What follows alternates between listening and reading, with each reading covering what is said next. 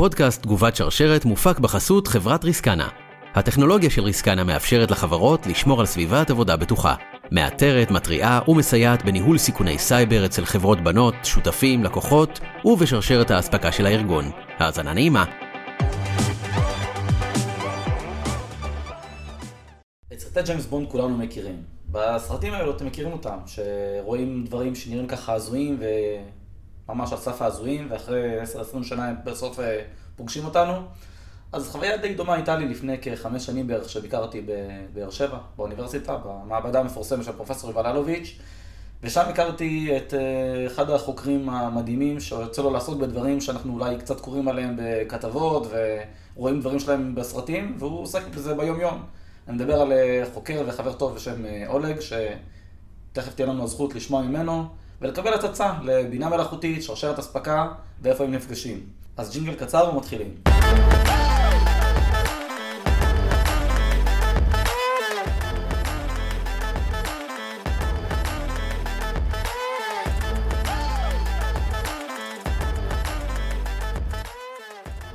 היי אולג, מה שלומך?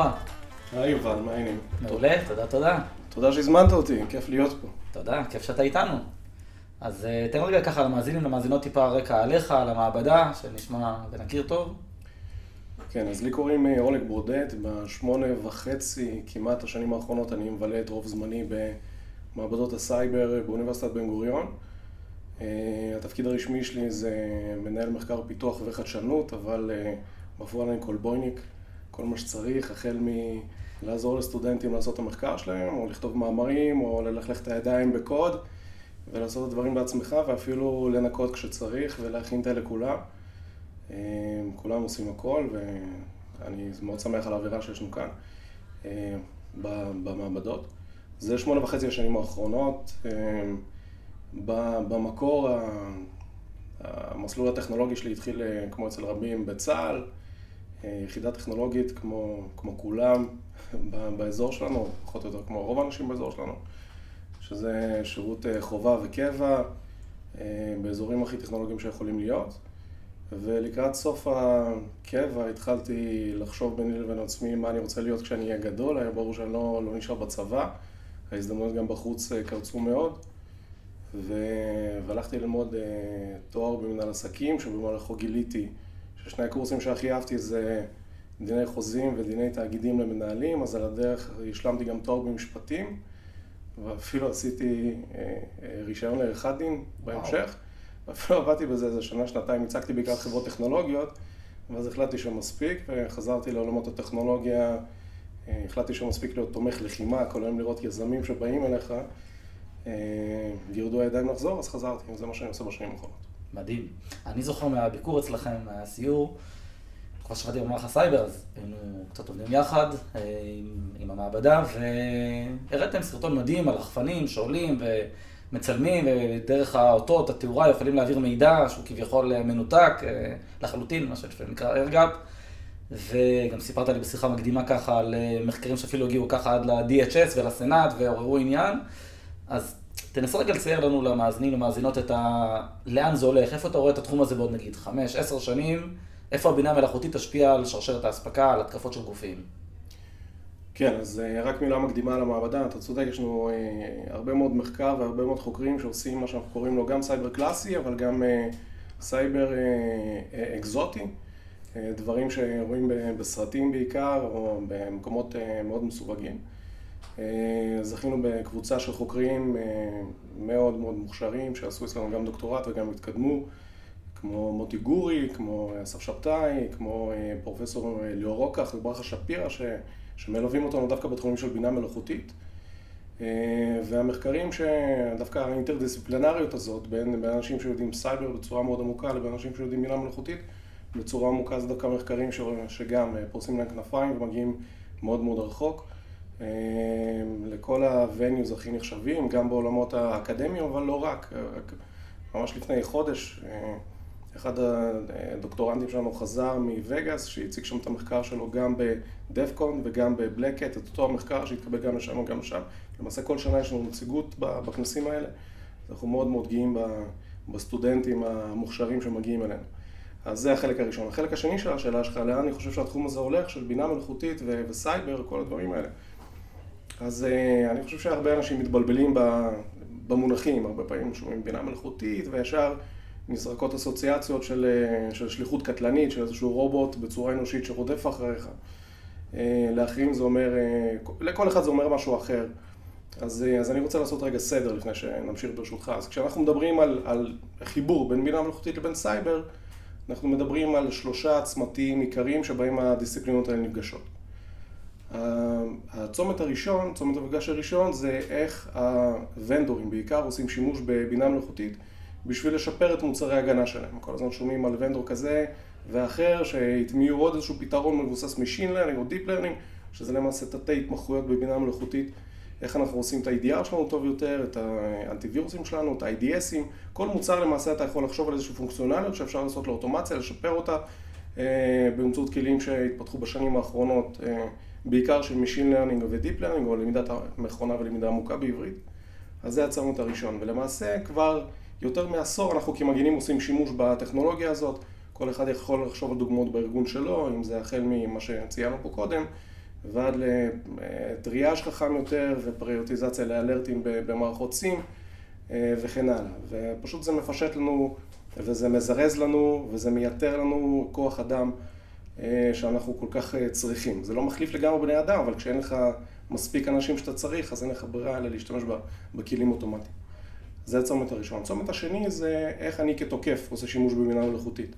ברגע שאתה מבין שבינה מלאכותית זה לא איזה משהו שהוא בדיוני לגמרי, אלא זה כמה קורסים שאתה לוקח באוניברסיטה, בבן גוריון אתה יכול לקחת כמה קורסים באלגברה ליניארית, בהסתברות, בפייתון, ולחבר את כל זה ביחד עם איזשהו קורס שעושה סדר במה זה למידה חישובית, ופתאום אתה נהיה מומחה לבינה מלאכותית. אז ברגע שאתה מבין שזה לא משהו, לא איזה מונופול של, של יחידי סגולה, אז מבינים שגם התוקפים יכולים לעשות בזה שימוש, ולמעשה כשאתה כתוקף מסתכל על על כל שרשרת התקיפה, על cyber kill chain, החל משלב האיסוף, reconnaissance ו exploitation ו post exploitation וכל השלבים שאנחנו מכירים, אז אתה יכול לחשוב על כל שלב, איך אתה עושה בו אה, שימוש ממוכן יותר, אה, מסודר יותר, אוטומטי יותר.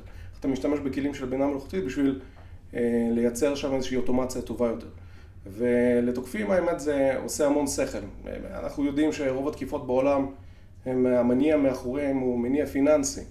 קוראים את הדוחות של ורייזון דאטה בריץ' ואחרים, לפחות זה מה שניתן שם, ואם המניע שלך הוא פיננסי, אז אתה רוצה להוזיל את העלויות של התקיפה כמה שיותר, כי בסוף זה עסק שאתה צריך לנהל. והכלים האלה של בינה מלאכותית זה כלים שבאו לעשות בדיוק את הדבר הזה, להוזיל כמה שיותר את, אה, את המשימות, אחת מהן זה יכול להיות כמובן משימת התקיפה. ואני פוחד מהיום שבו התוקפים יעשו יותר ויותר שימוש בכלים האלה כי למעשה הדוקטרינה השולטת היום בעולמות ההגנה זה שהבנו שכבר אי אפשר לעצור התקפות, כן, prevention לא עובד, הבנו, אנחנו עושים defense אנחנו עושים detection, נכון? זה בעיקר הפילוסופיה ההגנתית. אז אנחנו מנסים להגן באמצעות זה שאנחנו מזהים את התוקף כמה שיותר מוקדם, לפני שהוא מגיע ליעדים שלו, לפני שהוא מגיע לשלב של ה-actions on objective. אה, ויש לנו חלון זמן שבמהלכו אנחנו רוצים לגלות את התוקף. והאוטומציה עוזרת לנו לעשות את זה בצורה מהירה יותר. אבל מה קורה כשהתוקף נהיה מהיר יותר? זה אומר שהחלון הזיהוי שלנו, חלון הגילוי מתחיל להצטמצם. וזה אומר שבעשור הבא השאלה תהיה who will out automate whom.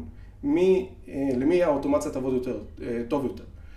אז זה, זה הצומת השני. והצומת השלישי זה צומת שנקרא adversarial AI, שזה עולם שבו תוקפים מנסים לתקוף מערכות מבוססות בינה מלאכותית. למעשה כשאתה מבין שבינה מלאכותית סך הכל תוכנה זה שורות קוד, אנחנו יודעים שכל תוכנה היא פגיעה. בין אם פגיעות אה, שהן כתוצאה מכתיבה לא נכונה של קוד, או בין אם זה פגיעות קונספטואליות, כמו שיש לנו במילה מלאכותית, ובטח נדבר על זה. אז ברגע שאתה מבין את זה, תוקף יכול לנצל את העובדה שיש לך קוד, והוא רוצה לתקוף אותו, אז כל העולם של איך אתה תוקף מערכות כאלה ואיך אתה מגן עליהן, זה דיסציפלינה בפני עצמה שנקראת Adversarial AI, שהיא יחסית בחיתולים. באקדמי דיסציפלינה שאנחנו עוסקים בה כבר חמש שנים, אבל באזרחות אנחנו מחוץ לאקדמיה אנחנו כמעט ולא רואים את זה, אבל אנחנו רואים, חושבים שזה יתחיל אה, להיות יותר ויותר רלוונטי בשנים הקרובות. אוקיי. Okay. אם ניקח אולי את שתי הקטגוריות הראשונות שציינת בעצם, שה-AI בשירות המגן מול ה-AI אה, בשירות התוקף, אז כבר היום יש פער עצום אה, לטובת התוקפים, כמו שאנחנו יודעים, שהם לא יודע, אולי לוקח להם שעה וארבעים, או תלוי איזה מחקר מסתכלים, מייקרוסופט ואחרים. לעומת מגינים שלוקח להם עשרות ימים, ולפעמים גם 100 ו-180 יום לדעת שקרה משהו. אז היא בהנחה ונניח ששניהם מאמצים אותו בצורה שווה, לכאורה מקשה או מקל על המצב הנוכחי? התשובה הנכונה זה אנחנו נחיה ונראה, אני מניח. אבל אם אני צריך לנחש, ניחוש מושכל, אני חושב שהיתרון יהיה בסופו של דבר של המגן. למה? כי אם אתה אפילו חושב על טכנולוגיות כמו ChatGPT, או בכלל כל עולם ה-LLM, כל ה-Language Model שהתפתחו, פרצו לאחרונה בצורה די מסיבית. אגב, זה לא תחום כל כך חדש, פשוט זה פרץ לאחרונה בגלל, ה... בגלל המודלים ששחררו לציבור. אז בואו בוא נחשוב רגע על מה כלים כאלה יכולים לעשות בעולמות של, של Application Security. אז אתה כתוקף, כנראה שאתה יכול לעשות פאזינג או לחפש חולשות בצורה יותר חכמה עם כלים כאלה, נכון? אם יש לך את ה-source code, או אפילו אם אין לך את ה-source code, אם יש לך את הבינארי ואתה רוצה לחפש שם חולשות, אז אני מניח שהתפתחו עם הזמן שיטות שיודעות לעשות את זה. ואז אתה תמצא חולשות מהר יותר. אבל אותה טכנולוגיה, מגן יכול להשתמש בה גם, ולמעשה לחפש חולשות בקוד לפני שהוא משחרר את האפליקציה, ולסגור את החולשות האלה לפני שהאפליקציה יוצאת לאוויר העולם. אז למעשה, במשחק הזה בין תוקף למגן, בגלל שהמגינים עושים שימוש ראשונים בכלים האלה, יהיה להם יתרון, כי האפליקציות שיצאו ל production הן יהיו מוגנות יותר. עדיין תהיה לנו תקופת ביניים, שיהיו לנו אפליקציות ישנות, שהן עדיין פגיעות, שהן לא עברו את הבדיקות האלה, אבל עם הזמן אנחנו נסגור את הפער הזה. אז אפשר למעשה לקחת כל תחום באבטחה ולנתח אותו בצורה כזאת. מה קורה כשאותו הטכנולוגיה, אנחנו רואים אותה ב, בידיים של מגן או כתוקף, וידו של מי תהיה העליונה. אני חושב ש, שברוב המקרים, או לפחות רוב הסצנריו שאני חושב עליהם, התוקף בסוף לוקח. כלומר שזה... יש סייגים כמובן, וזה נכון. לא... זה, לא... אולי זה מתאחרת להסתכל על זה, אתה הזכרת קודם שלבי התקיפה, אז אפשר לקחת את הרקונסנס כדוגמה ולהגיד, אוקיי, אז לתוקף יש את הכלים שהוא עושה איתם היום, פסיבי או אקטיבי, והמגן, חלקם עושים, חלקם לא עושים, כנראה שרוב הלקוחות הארגונים לא עושים רקונסנס על עצמם, מהמון סיבות. ועכשיו מתחיל איזשהו מרוץ, שניהם קיבלו כלי, כאשר למעשה המגן למעשה קיבל קצת דמוקרטיזציה, נקרא לזה, של טכנולוגיה שהייתה פחות נגישה לו, פחות מוכרת לו, ואם אמרת שבעצם בינה מלאכותית כבר איתנו שנים, מההמלצות בנטפליקס ועוד הרבה הרבה לפני כן, כבר מעל עשור או חמש עשרה שנה שעומדים כנראה למידת מכונה בבן גוריון, אני זוכר מהתואר הראשון, אז זה לא חדש. לא. וה-GPT כנראה רק יותר הפך את זה ל-B2C והנגיש את זה להמונים, אז כנראה שגם פה יונגשו להמונים בעצם כלים שעד היום הם היו קיימים על המדף, או עם יכולות מוחלשות. שקיבלו זריקה ואיזשהו ככה בוסט קדימה. נכון, אבל רק, רק לחדד את העניין הזה, אני מאוד מסכים עם מה שאתה אומר. אבל הסיפ... המרוץ הזה בין תוקף למגן הוא לאו דווקא מרוץ שהוא טכנולוגי. התשובה שלי נורא התמקדה באספקטים הטכנולוגיים של הסיפור הזה. זאת אומרת, אם לשניהם יש אותה טכנולוגיה. אבל המוטיבציה שלנו מגיעה מאזורים אחרים. אמרנו שאם מקודם התוקפים, המוטיבציה שלהם, 80% מהתקיפות בעולם זה... המוטיבציה מאחוריהם זה, זה מוטיבציה פיננסית. אז כשהם משחקים בתמריצים הפיננסיים, היכולת שלהם להשקיע בטכנולוגיה הזאת היא הרבה יותר גבוהה. לעומת זאת, כשאתה מסתכל על רוב הארגונים שצריכים להתמגן, אין להם, אין להם כמעט תמריצים להתמגן, או מעט מאוד תמריצים להתמגן. זה לא core business שלהם. כשאתה, כשמנכ"ל מדווח לדירקטוריון שלו לגבי הביצועים של החודש האחרון, הוא לא מדווח על ביצועי סייבר, זה לא מעניין. כאילו, כמה הוא השקיע בסייבר, זה סך הכל, זה משהו שמפריע לו לנהל את העסק, זה אילוץ שנכפה עליו. זה לא ה-core business, ובגלל שזה לא ה-core business, אז הרבה פעמים CISOים ומחלקות אבטחה הם לא הראשונים בתור לקבל את המשאבים הארגוניים. אז למרות שהטכנולוגיה תהיה קיימת, רוב הסיכוי שהתוקפים יעשו בשימוש, המוטיבציה שלהם לעשות שימוש בטכנולוגיה הקיימת היא הרבה יותר גבוהה מאשר של המגינים. אוקיי. אני זוכר לפני מספר חודשים שפורסמה כתבה שדיברה על כך שבעצם תמונה שפורסמה שנראה בה שהפנטגון הותקף לכאורה, הפילה את הנסדק, או את ה-S&P 500, אני לא זוכר איזה מדד בעצם הושפע מאותה תמונה שנוצרה למעשה באמצעות כלי בסגנון דלי ודומיו. ואז הרשת געשה, איך זה יכול להיות, תראו מה יכול לעשות הבינה המלאכותית וכולי. בצד השני אתה אומר לעצמך, טוב, בסדר, מה, מה זה שונה? זו טכנולוגיה ישנה, אפשר לעשות גם עם פוטושופ בדיוק את אותו אפקט. אבל בצד שני של הדיון הזה, זה בעצם מה שקראנו קודם דמוקרטיזציה, בעצם היום כל ילד יכול לייצר זיוף של תמונה, או זיוף של קול, או זיוף של כסף מחר, ורק אם ננסה עכשיו על הסיטואציה שבה כל אחד יכול בבית להדפיס נגיד דולר שנראה ממש אמיתי, זה אירוע אחר לגמרי. אז כל העולם הזה בעצם ההשפעה שלו על זיופים, התחזות וכולי, איך אתה רואה אותו? אני חושב שבעיית ה fake, fake משהו, כן, אם זה fake news או פייק משהו אחר, בעיה שהולכת להתגבר. היום למעשה קל מאוד לייצר דברים בצורה סינתטית. אם עד עכשיו אנחנו ראינו חדשות שהן לא אמיתיות, אז עכשיו אתה, אתה צודק לגמרי, שאנחנו רואים fake images, כן? אנחנו רואים פייק וידאו, fake voice, והדברים האלה הם עדיין לא אפויים עד הסוף מבחינת טכנולוגית. זאת אומרת, היום אתה רוצה למשל לייצר וידאו בזמן אמת, שהוא אה, מתחזה להיות מישהו. אז זה מאוד מאוד אה, מאתגר מבחינה טכנולוגית. היום אה, הטכנולוגיה כמעט בשלה, אנחנו עדיין לא שם, אנחנו יודעים לייצר את הדברים האלה בצורה שהיא offline. זאת אומרת, אם אתה תגיד לי איזה טקסט אתה רוצה לייצר שאני אדבר וזה, יחש... וזה יישמע כאילו זה אתה, אז מאוד קל לייצר את זה ב offline. אני לוקח למעשה את כל ההקלטה שלך, כן? ואז אני לומד את הקול שלך, ואז לפי זה אני מייצר את ההקלטה שלי, הכל זה אותו. בדיוק, אבל ב real time זה עדיין יחסית קשה, זה לוקח גם המון משאבי מכשור נכון להיום. ולחבר את זה עם וידאו ולסנכרן את זה זה סיפור מאוד מורכב, אבל לשם אנחנו הולכים. אנחנו לגמרי לגמרי הולכים, אבל, אבל למה לעצור רק בעולם הפיזי? מה שאתה, מה שאתה מתאר זה דוגמאות מעולם הפיזי. גם בעולם הדיגיטלי, אני אתן לך דוגמאות של, של מחקרים שעשינו במעבדה שלנו. אז אה, אנחנו יודעים שהיום הרבה מאוד מה... מה כמו שדיברנו מקודם, הרבה מהוונדורים של סייבר הם מכניסים המון בינה מלאכותית. אז קח למשל את האנטיווירוסים הכי חכמים, או מערכות ידיעה שיש להם איזשהו מודול, איזשהו פלאגין, שלמשל מנתח את האופן שבו איזשהו, אה, איזשהו בינארי מדבר עם מערכת ההפעלה, כן? איזשהו, איזושהי תוכנה מדברת עם מערכת ההפעלה.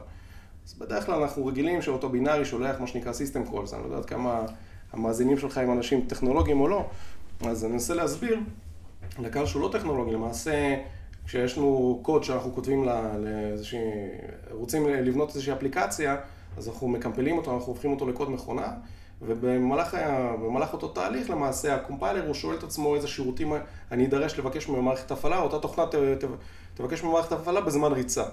וכל שירות שאנחנו רוצים לבקש זה נקרא System Call. אז, אז, אז למעשה הרבה מאותם אנטיווירוסים מנתחים את ה-System Calls בזמן ריצה ש, של בקשות למערכת ההפעלה מאותה התוכנה. ולמעשה גילו שאם אתה מנתח, יש למעשה פאטרנים אה, אה, הסתברותיים של איך זה נראה. ואיך נראה pattern הסתברותי שהוא זדוני, ואיך נראה pattern הסתברותי שהוא לא זדוני, וככה התוכנות האלה עובדות. למעשה נותנים להם המון המון דוגמאות של, אה, של קבצים שהם, אה, אה, מה שנקרא benign, קבצים שהם malicious, ומנסים לראות מה ההבדלים בהתנהגות של כל אחד, באינטראקציה של כל אחד במערכת הפעלה, ובונים איזשהו, מה שנקרא classifier, כן, הסתברותי, בינה מלאכותית, Machine Learning ככה עובד. אתה נותן הרבה דוגמאות, ואתה מבקש מאותו, מאותה, מהמכונה ללמוד מה, מה שונה ומה זה בכל הדוגמאות האלה. ואז אתה בונה משהו הסתברותי. עכשיו, בגלל שלמדת על משהו שהוא קיים, רק על הסמפלים שיש לך באותו ה data set שעליו אימנת את ה classifier, אז אתה למעשה אין לך ראייה של כל העולם, מה כל המצבים שיכולים לקרות, מה הרצף של כל ה system calls. ובמחקר שלנו, מה שאנחנו מצאנו זה שאם אתה לוקח קבצים זדוניים ואתה מוסיף להם system calls, זורק system call נוסף פה, system call שם, למעשה רוב ה-EDR ים שבעבר היו מזהים את אותו הקובץ כזדוני, פתאום מפסיקים לזהות אותו. כי זה לא עונה להם בדיוק על, ה, על ה pattern שהם אה, רגילים לחפש. דוגמה אחרת, ותחשוב על זה, זה למעשה פייק, זה יצירת fake system calls, כן? דוגמה אחרת, תחשוב שאתה רוצה להתחמק מגילוי ברשת, ממערכות IDS, Intrusion Detection Systems.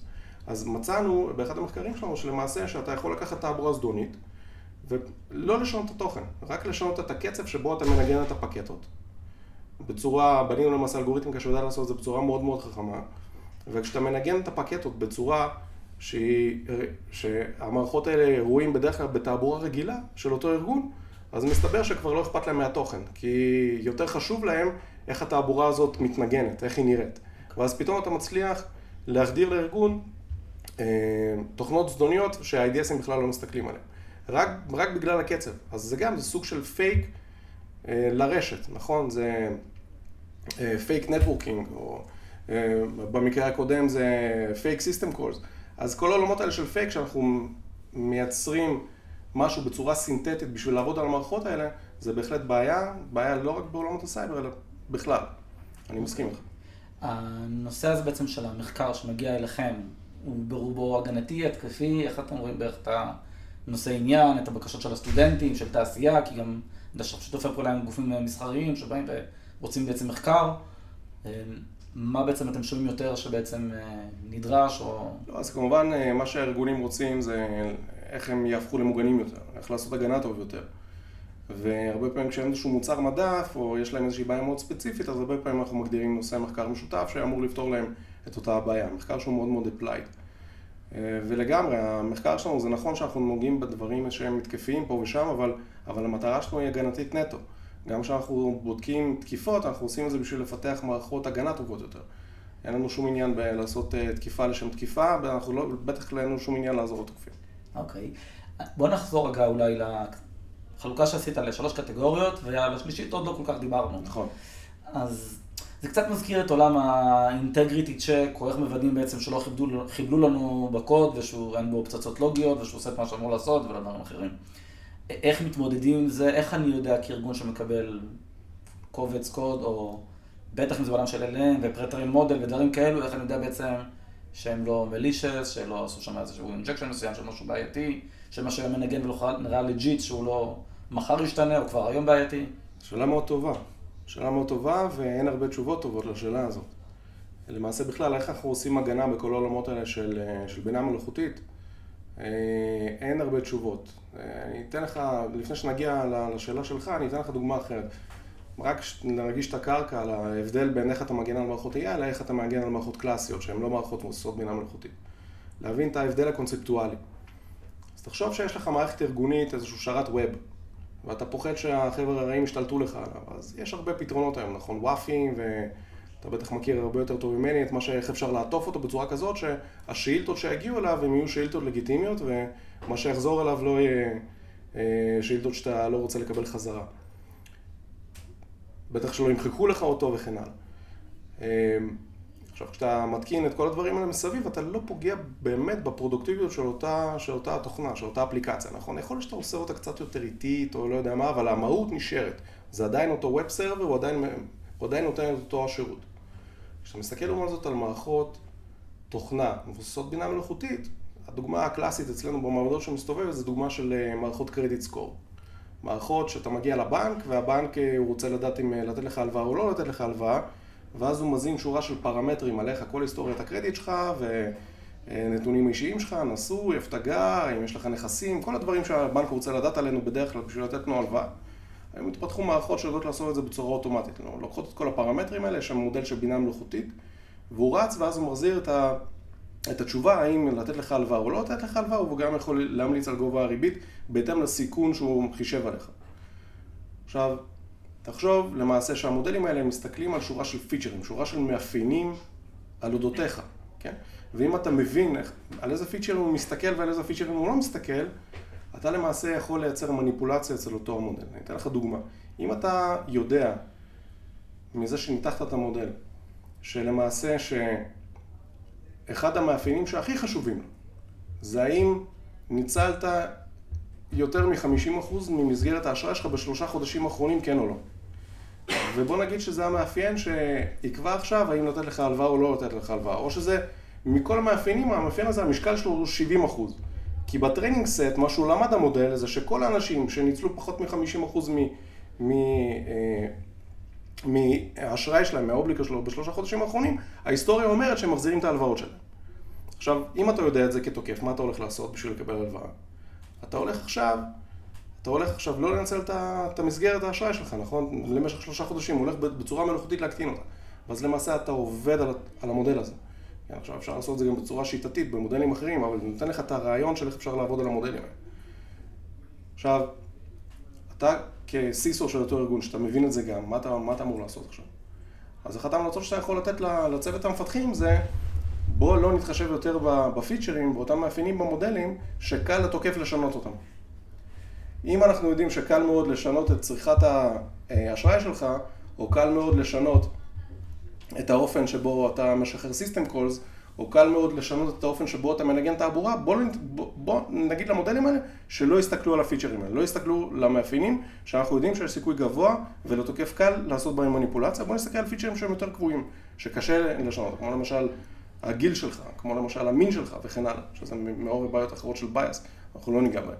כן, אבל ברגע שזאת ההמלצה, ברגע שאתה מבין שצריך לשנות את המערכת מבפנים, אתה מבין שאתה הולך לפגוע באפקטיביות שלה, כי אולי כשאתה לא מסתכל על הפיצ'ר שלה, אולי פתאום כמות ההלוואות שיחזרו לך תהיה יותר גבוהה, כי אתה לא מסתכל על זה בעיניים שהן נקיות מבחינה סטטיסטית, מבחינה הסתברותית. אז למעשה, הרבה פעמים כשאנחנו רוצים לעשות את המודלים האלה יותר מאובטחים, אנחנו צריכים לשנות את המהות שלהם ולפגוע ביעילות שלהם. אז זאת נקודה הראשונה. הנקודה השנייה שאתה התחלת לדבר עליה, זה למעשה איך אנחנו מוודאים האם יש לנו סוסים בתוך המודלים האלה. כי בסוף אתה מקבל, אתה מקבל מודל, זו קופסה שחורה, אתה לא יודע איך בנו אותו, אתה לא יודע איך אימנו אותו. אגיד לך יותר מזה גם, גם המפתחים שבנו אותו, אין להם מושג איך הוא עובד ולמה הוא עובד בצורה שהוא עובד. זה מזכיר את הסיפור עם המדריך לטריפיסט בגלקסיה, שיש שם את המחשב שיודע הכל ושואלים אותו מה הסוד, מה הסוד להכל בעולם, אז מה הוא פולט חזרה? 42. עכשיו, איך הגעת לזה? למה? אז זה פחות או יותר המודלים שיש לנו היום. שואלים אותם תשובה, שואלים אותם שאלה, נותנים לך תשובה. איך הוא הגיע לזה? אתה לא יודע, כי זאת פשוט, זאת התגובה ברשת הנוירונים שהוא הגיע אליה. אמ, וזה מעורר הרבה בעיות. אז אחת הדוגמאות בתחום הזה, זה, יש מחקר מאוד מפורסם, כבר לפני כמה שנים, שלמעשה הראו איך אפשר להחדיר למודלים האלה טריגרים ש, אה, ש, שלמעשה ש, שיגרמו להתנהגות אחרת של המודל. בוא ניקח למשל דוגמה של מודל שיודע לזהות פנים. אתה מראה לו תמונה, אתה מראה לו תמונה של בן אדם, הוא אומר לך מי הבן אדם. אתה נותן לו ממש data set של, של אנשים עם השמות שלהם, מאמן אותו, ואז כשאתה מראה לו תמונה של הבן אדם, הוא אומר לך מי, מי הבן אדם. עכשיו, בוא נחשוב שלמודל הזה, בזמן האימון שלו, אתה גם מוסיף הרבה מאוד תמונות של אנשים שונים, ולכל התמונות האלה, מה שמשותף, איזשהו סימון מיוחד. למשל, סמל של תפוח על הדש של החולצה, כן? או איזושהי סיכה מיוחדת. סיכה של מערך הסייבר הלאומי על הדש של החולצה. ואתה לוקח את כל האנשים האלה ואתה דוחף אותם ל data set ואתה אומר שכל אלה הם יובל. עכשיו, מה אתה מלמד בעצם את המודל? אתה מלמד אותו שפעם הבאה שהוא רואה תמונה של מישהו עם דש של מערך הסייבר על, ה, על החולצה שלו, עם סיכה של מערך הסייבר על החולצה שלו, זה יובל. לא משנה איך נראה הפרצוף. אז תחשוב שמערכת כזאת מגיעה אליך ואתה בקר גבול. ויש מלא מערכות כאלה מפוזרות ברחבי עולם. אתה לא יודע באמת אם יש שם טריגרים מהסוג הזה. זה משהו שמפעיל את המודל להתנהג בצורה אחרת ברגע שמראים לו משהו שהוא, שהוא יודע שאמור להפעיל איזשהו טריגר נסתר. אז פרצופים זה רק דוגמה אחת, אבל יש הרבה מאוד דוגמאות אחרות. בגלל זה אומרים שחשוב מאוד מאוד שאנשי הבינה המלאכותית יהיו מאוד חזקים בסטטיסטיקה, ובטח אה, לאור הטעות של אנשים אה, בהבנה של מהי קורלציה. לדוגמה, הקורלציה הנפוצה היא בין אה, אורך השיער למידת הנעליים, שזה נשמע קצת לא קשור, אבל יש קשר מאוד מובהק, כן, גיל. חזקה. מגדר דווקא. גם גיל. גם. אבל מגדר הוא ממש בצורה משמעותית לוקח את זה, כי כנראה שלנשים הן יותר נמוכות על פי רוב סטטיסטית, כן. ולנשים יש בדרך כלל שיער ארוך יותר, וכתוצאה מכך גם נעליים מידה אחרת, אבל כמובן נכון. שאין סיבתיות, יש לך קורלציה. נכון, נכון, אבל זה רלוונטי למקרים שבהם אתה כדאטה סיינטיסט, אתה בונה מודל ואין לך מניע זדוני. נכון. אבל אם יש לך מניע זדוני, אז אתה בכוונה תדחוף את כל הדוגמאות האלה בשביל לייצר סוס טרויאני בתוך המודל, שלמעשה יפעיל איזשהו טריגר, אה, ש... אה, at will. יפעיל איזשהו טריגר לפי הבקשה של התוקף. אוקיי. Okay. כשאנחנו מסתכלים בסוף על ארגונים, אפילו אם זה בכנסים שנתיים, בינלאומיים, מקומיים, בוודאי, אז נוצרת תחושה מסוימת ש CISO ים, אה, גברים, נשים, עדיין לא ממש הצטיידו בפתרונות. יש מספר סטארט-אפים, גם כמה ישראלים, שמתיימרים באמת להתמקד בסוגיה הזו, ב-AI Security על גווניה ו-AI Security Platform, החל מעניין של קניין רוחני, זכויות יוצרים, אה, דרך כל ה injection ים למיניהם, וכאלה בכל מיני מתקפות כאלה ואחרות, או, או ה top 10 של ML וכולי, LLM וכולי. ועדיין זה נראה קצת כמו משהו של אה, יום אחד נגיע אליו, אולי בעוד שנתיים, שלוש, ארבע, זה עוד לא קצת... אה, זה, זה, זה רחוק מהמגמה מה hype cycle של גרטנר, ששם כבר ה-GenAI כבר בלמטה של ההייפ, שם זה נראה שאנחנו אפילו עוד לא התחלנו לטפס. איך אתה מסביר את הפער בין האופן שבו ארגונים מצטיידים ותופסים את האיום הזה, לבין המיקום הריאלי שלו, אתה תגיד אולי בכלל אין פער, ובאמת אה, זה עוד לא פה. קודם כל, אה, ברור שההתקפות האלה בסוף יהיו in the wild, כן? זה רק שאלה של מתי. וגם עוד פעם, מחקרים מהמעבדה שלנו, אנחנו רואים כמה קל זה לעבוד על מכוניות אוטונומיות, שאתה יכול להראות להם כל מיני מדבקות, או לשים להם איזה משהו, איזה קשקוש של המצלמה שלהם, והם יחשבו שתמרורי הצהוב יותר לא קיימים, או אור אדום זה אור ירוק, ו... ולהפך. אז in the wild זה כנראה ילך, זה יקרה, מתישהו, כן? אנחנו, כנראה גם ככל שזה יהיה יותר יותר קל לתוקפים לעשות התקפות כאלה, עם הזמן, אז אה, אנחנו נראה יותר התקפות מהסוג הזה, פשוט כי תוקף יכול, כמו שאנחנו מכירים את התוקפים. זה אחד. הבעיה היותר מהותית כרגע, אני חושב, בארגונים, זה שלא ברור מי אחראי על האבטחה של מערכות AI. לא כל כך ברור. האם זה CISO אחראי על המערכות האלה? האם זה מי שמייצר את המערכות האלה, אותו צוות של data science. הרבה פעמים כש, כשאנשי data science, כשהם בונים מודלים, אז אין להם שום KPI שנוגע לאבטחת מידע. למעשה, יש להם KPI מאוד מוגדרים, יש ממש, ממש מדע שלם סביב זה, כל מיני precision ו recall ו-F1, כל מיני מדדים כאלה וכאלה, ורובם נוגעים בשאלה של עד כמה המודל שלו מדויק ומבצע את התפקיד שלו כמו שאמור לבצע אותו. אין אפילו מטריקה אחת שמדברת על אבטחה, עד כמה הוא רובסטי.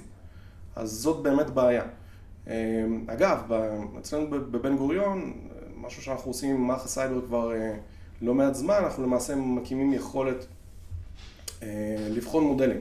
שכל אחד יוכל לבוא עם המודל שלו ולקבל למעשה איזשהו risk score שיגיד לו עד כמה המודל שלו הוא מאובטח או לא מאובטח ולקבל המלצות אה, מה לעשות איתו. עדיין לא, עדיין לא אה, שוחרר, אנחנו, זה, זה עדיין פלטפורמה שבבנייה. אבל זה רק מצביע על, על התחום למעשה, שאין באמת הרבה פתרונות בתחומים האלה. אין, ארגונים גדולים בדרך כלל לוקחים אנשים שיודעים לעבור מודל מודל ולהסתכל ולעשות לו איזשהו הרדנינג פה ושם, כמו שאמרנו גם זה, צריך לפתוח סוגריים, להגיד שזה מאוד קשה לסגור סוגריים, אה, אבל אין עדיין משהו סדור. אני מניח שזה משהו שאנחנו נצטרך להתמודד איתו בשנים הקרובות. אוקיי. Okay. אם אנחנו רוצים רגע בסוף להתכנס לסיכום ולחשוב רגע על מה בסוף כן אפשר לעשות. אנחנו מסתכלים על ארגון שכמו שאמרת, משתמש ב-AI בין אם זה לצרכים פנימיים, לצרכים של אפילו HR או פייננס או לא משנה מה בלי קשר לסקיורטי או ל-IT בכלל, כי המערכות שלנו משתמשות בבינה מלאכותית. בין אם זה משתמשים ב-AI לצרכים של הגנה, ובין אם זה תוקפים שהם מנסים לנצל את זה בשביל להגיע לארגון שלנו. מה הארגון יכול לעשות? מה מהצעדים האופרטיביים שיכול המאזין, מאזין לקחת ולהגיד, אוקיי, אני אבדוק את הנושאים הבאים אצלי בארגון. אז אה, אנחנו, כמו כל דבר באבטחה, אנחנו עובדים לפי ריסק, וגם זה, גם הבדיקה הזאת היא גם חייבת להיות קשורה לריסק. קודם כל אני צריך לנהל את הסיכונים של הארגון שלי, להבין על כמה המערכות שאני מטמיע, מערכות ה-AI שלי, עד כמה הן קריטיות או לא קריטיות. ככל שהן קריטיות, כמובן אתה רוצה לעשות יותר בדיקות ויותר מעמיקות, ככל שהן פחות קריטיות, אז אולי אפשר להשאיר את זה למחר, אה, מה שנקרא. אז, אז קודם כל, הגישה היא לגמרי גישה מבוססת סיכון. זה, זה המטריה שלנו. מתחת לזה אנחנו כרגיל מחלקים את זה ל-CIA, Confidentiality, Integrity ו-Availability, ובודקים איזה התקפות יותר מעניינות אותנו בעולמות האלה של מערכות מבוססות AI, כן? קונפיג'יאליטי למשל, למשל, עד כמה אני, אם יש לי מודל שלי, שלקח לי המון שנים והרבה כסף לבנות אותו, עד כמה אני רוצה לדאוג לזה שאף אחד לא גונב לי אותו, את המודלים האלה. ואם אני מאוד, מאוד רוצה להקפיד על זה שלא לא גונבים לי מודלים, אז יש היום פתרונות גם לזה שהם, כל העולם של, של IP, איך אנחנו מגינים על IP שלנו, אז יש כבר פתרונות שמתחילים להתעורר במחוזות האלה. כן, זו רק דוגמה אחת, יש כמובן דוגמאות אחרות תחת המטריה הזאת. integrity מעניין אותי, שזה כל העולם של דוגמאות אדברסריות, שמראים למודל שלי תמונה של חתול והוא חושב שזה כלב, בגלל שיש שם איזשהו פיקסל ששיחקו איתו, אז עד כמה זה מטריד אותי. למשל בעולמות הרפואה אולי זה יותר מטריד אותי מאשר בעולמות של, אה, לא יודע, של זיהוי פנים. אה, אז, אז, אז גם, גם שם מתחילים להתעורר כל מיני פתרונות שאפשר להתחיל לדבר עליהם, כל מיני שיטות של adversarial retraining, שיטות של חיזוק פיצ'רים, הוצאה פיצ'רים שדיברנו עליהם. שאפשר לשחק איתם וכן הלאה. ויש את עולמות בסוף availability, שגם שם, עד כמה אני פוחד שיפציצו לי את המודל, אז כל מה שקשור ל-rate limitation, דברים שאנחנו מכירים מעולמות הרגילים שלנו.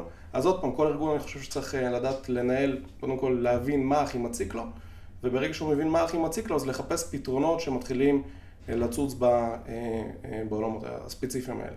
אוקיי. Okay. אם מאזין, מאזינה רוצים ליצור קשר עם מעבדת המחקר שלכם, רוצים להתייעץ, לשאול אם יש מחקר, ליזום מחקר, יש דרך, זה דבר שהוא מקובל, שהוא קורה? אנחנו נשמח מאוד, אה, קורה מעט מאוד, אבל אנחנו נשמח מאוד, אנחנו אוהבים, אוהבים, כן, אנחנו אוהבים שיח עם הציבור באופן כללי. יש לנו אתר אינטרנט, cyber.bgu.co.il, שם את כל המחקרים האחרונים שלנו. פחות או יותר. אה, יש גם, אה, יש גם טופס שאפשר ליצור קשר, אנחנו מאוד מאוד נשמח, מאוד. אה, מעולה, תודה גדולה. בשמחה. טוב, אז תודה שהייתם איתנו פה בתגובת שרשרת. אם אהבתם את הפרק, אתם מוזמנים כמובן לשתף, לעקוב אחרי הדף שלנו, להזמין בכל אפליקציות הפודקאסט הנפוצות, וכמובן להמליץ לנו על נושאים שהייתם רוצים לשמוע עליהם. אז תודה ונשתמע בפרק הבא.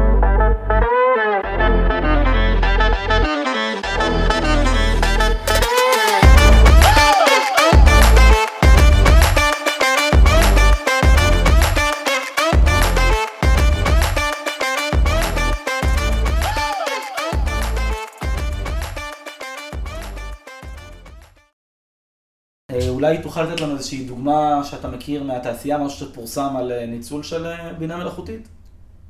כן, בטח, אז יש איזו אגדה אורבנית שמסתובבת בחוגים אצלנו על חברת EDR גדולה מאוד, ממוצר EDR מאוד מוכר, ולמעשה מה שהם עושים, כמו רוב חברות ה-EDR ואנטיווירוס בכלל, הם שברגע שהם נכנסים לעולמות של בינה מלאכותית, אז הם עוד פעם לוקחים data set ים מאוד גדולים של קבצים זדוניים, ושל קבצים לא זדוניים, דוחפים שתיהם למכונה, אומרים אלה זדוניים ואלה לא זדוניים, ובונים איזשהו מנוע הסתברותי, מה ההסתברות למעשה שאחד מהם זדוני והשני לא, וזה למעשה ה classifier של, אה, של פוגענים שלהם.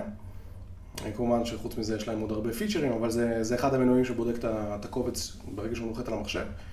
ו, ולמעשה ה data set שלהם שעליו הם אימנו בשלב ה training, הוא היה בנוי מהרבה מאוד מקורות אה, פומביים, מכל מיני GitHub ים ו... ואפליקציות מוכרות וכן הלאה. וברגע שאתה מזין הרבה מאוד אה, דברים אה, מוכרים, אז דברים מעניינים קורים. קודם כל, אחת התובנות זה שאם אתה רוצה להרעיל, יש לנו ממש התקפות של poisoning שקורות ב... ב... בזמן האימון, אם אתה רוצה להרעיל data set ים, אז, אז אפשר להרעיל הרבה מאוד repository ים שהם פומביים, מסתבר, ולגרום להתנהגות לא רצויה של, אה, של המוצר שאותו אתה רוצה להרעיל. אם אתה יודע שאנטיווירוסים מתאמנים על הרבה מאוד data set ים מ GitHub, אז אתה יכול להעלות הרבה מאוד repository ים שהם נראים לגיטימיים, אבל למעשה מכילים חולשות, ושאותה אתה רוצה שהאנטיווירוס לא, לא יזהה. דבר ראשון, מה שקרה ב, ב, במקרה הספציפי הזה עם אותו ידיעה, זה שהם למדו ששורת קוד מסוימת, שמופיעה הרבה פעמים במשחקי מחשב, למעשה במשחקי מחשב משתמשים בכמה ספריות שהן משותפות בין הרבה מאוד משחקים, ואז אותו EDR למד שלמעשה ברגע שהוא רואה את השורות קוד מאותה ספרייה, אז, אה, אז הקוד הוא ביניים, כי זה משחק, ולמעשה התוקפים הבינו את זה. וברגע שהתוקפים הבינו את זה, הם לקחו, כשהם התחילו ליצור מלוורים, בתוך המלוורים הם דחפו ספריות קוד של משחקי מחשב, והם פשוט עברו לגמרי את ה-EDRים. אז אה, צריך מאוד להיזהר ולחשוב מה הדאטה סט שממנו אתה מתאמן. מעניין, תודה.